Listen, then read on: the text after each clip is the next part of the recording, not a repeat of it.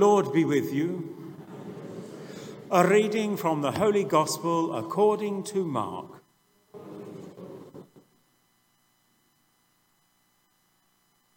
The Pharisees and some of the scribes who had come from Jerusalem gathered round Jesus, and they noticed that some of his disciples were eating with unclean hands, that is, without washing them.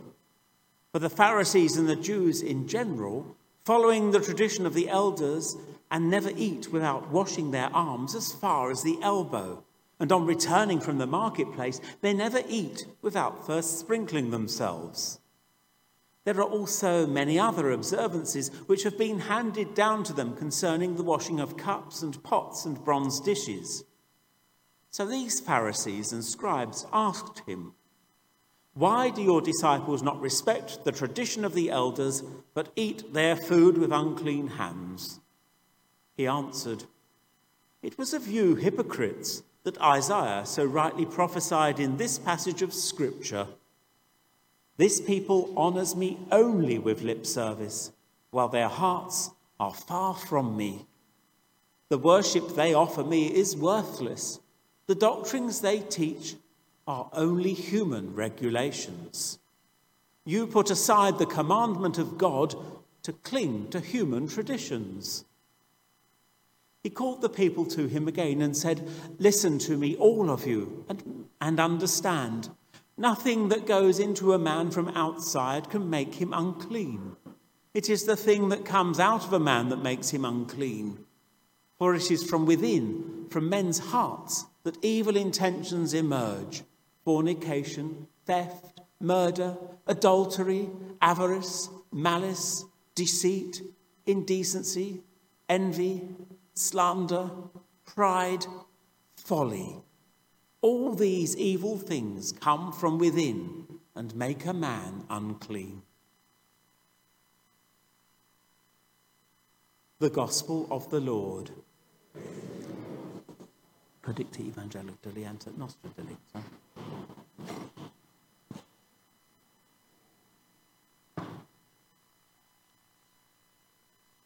So we're back to the Gospel of Mark, you might have noticed.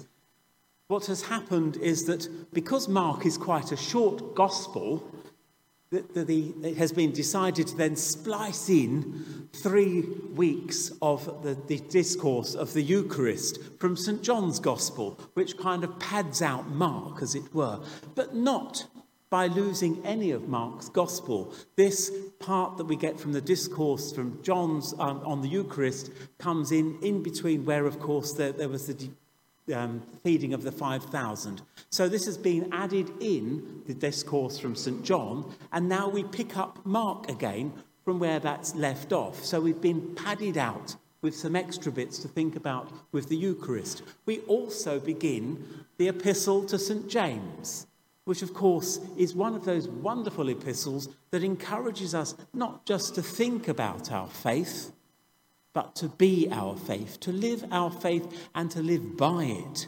It's not just about, as he says, reading it, it's about also doing it.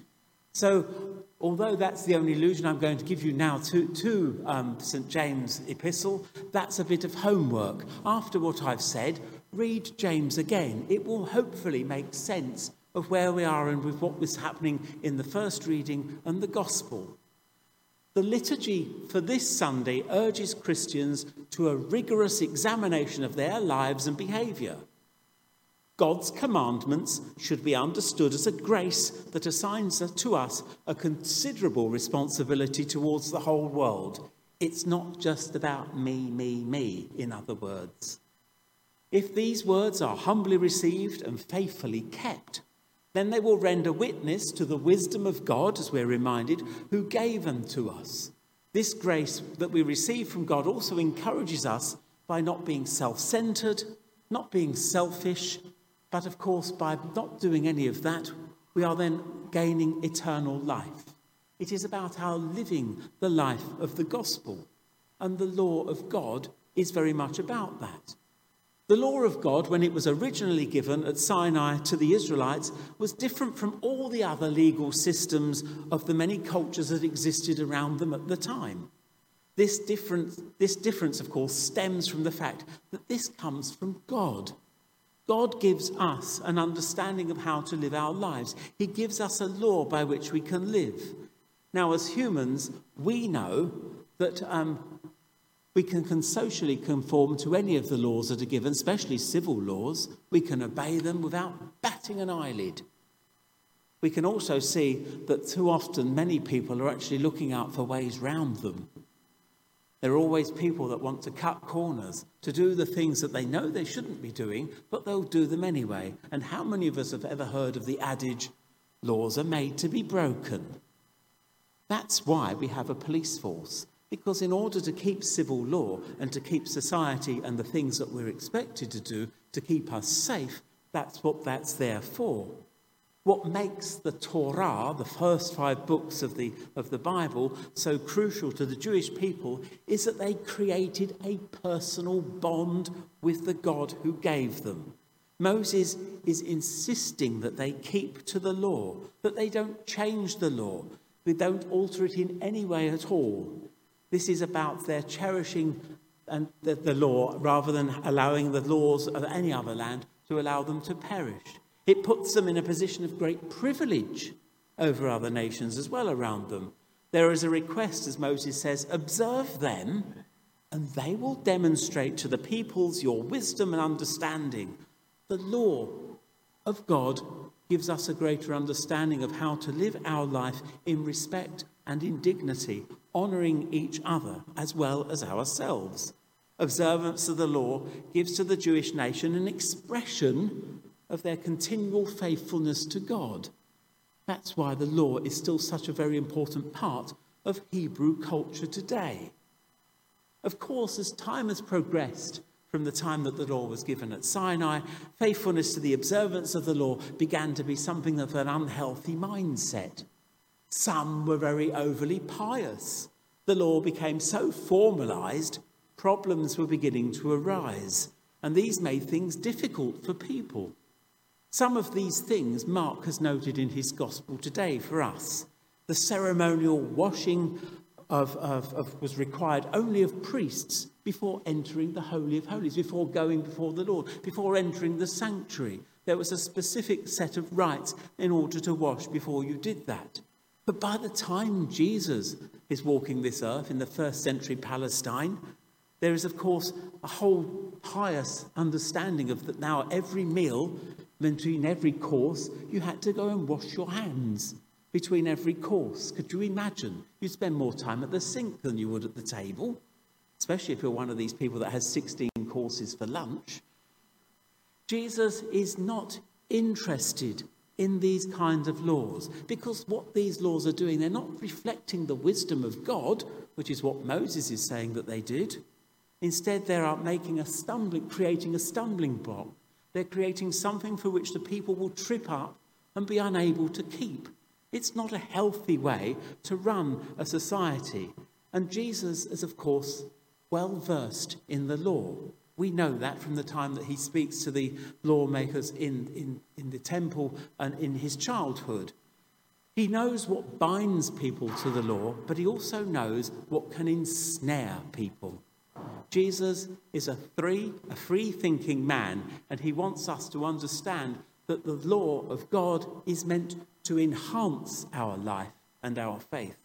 Jesus is more interested in the stirrings of the human heart with the things that can preoccupy us, with the things that can influence us, with the things that cause us to go wrong, to do the things that are considerably unholy. That's why we have that great big long list in Mark. He's reminding us of all the things we should be very aware and very careful of not to be doing. Jesus is calling each of us to act responsibly by conforming our lives to the desires of our heart by conforming our lives to the desire of his heart. his sacred heart given to us, that we might understand that the word of God that dwells there with him dwells also in us. That word is given to us. And we, as his disciples today, just as those disciples then, are expected to listen to the voice of God within us.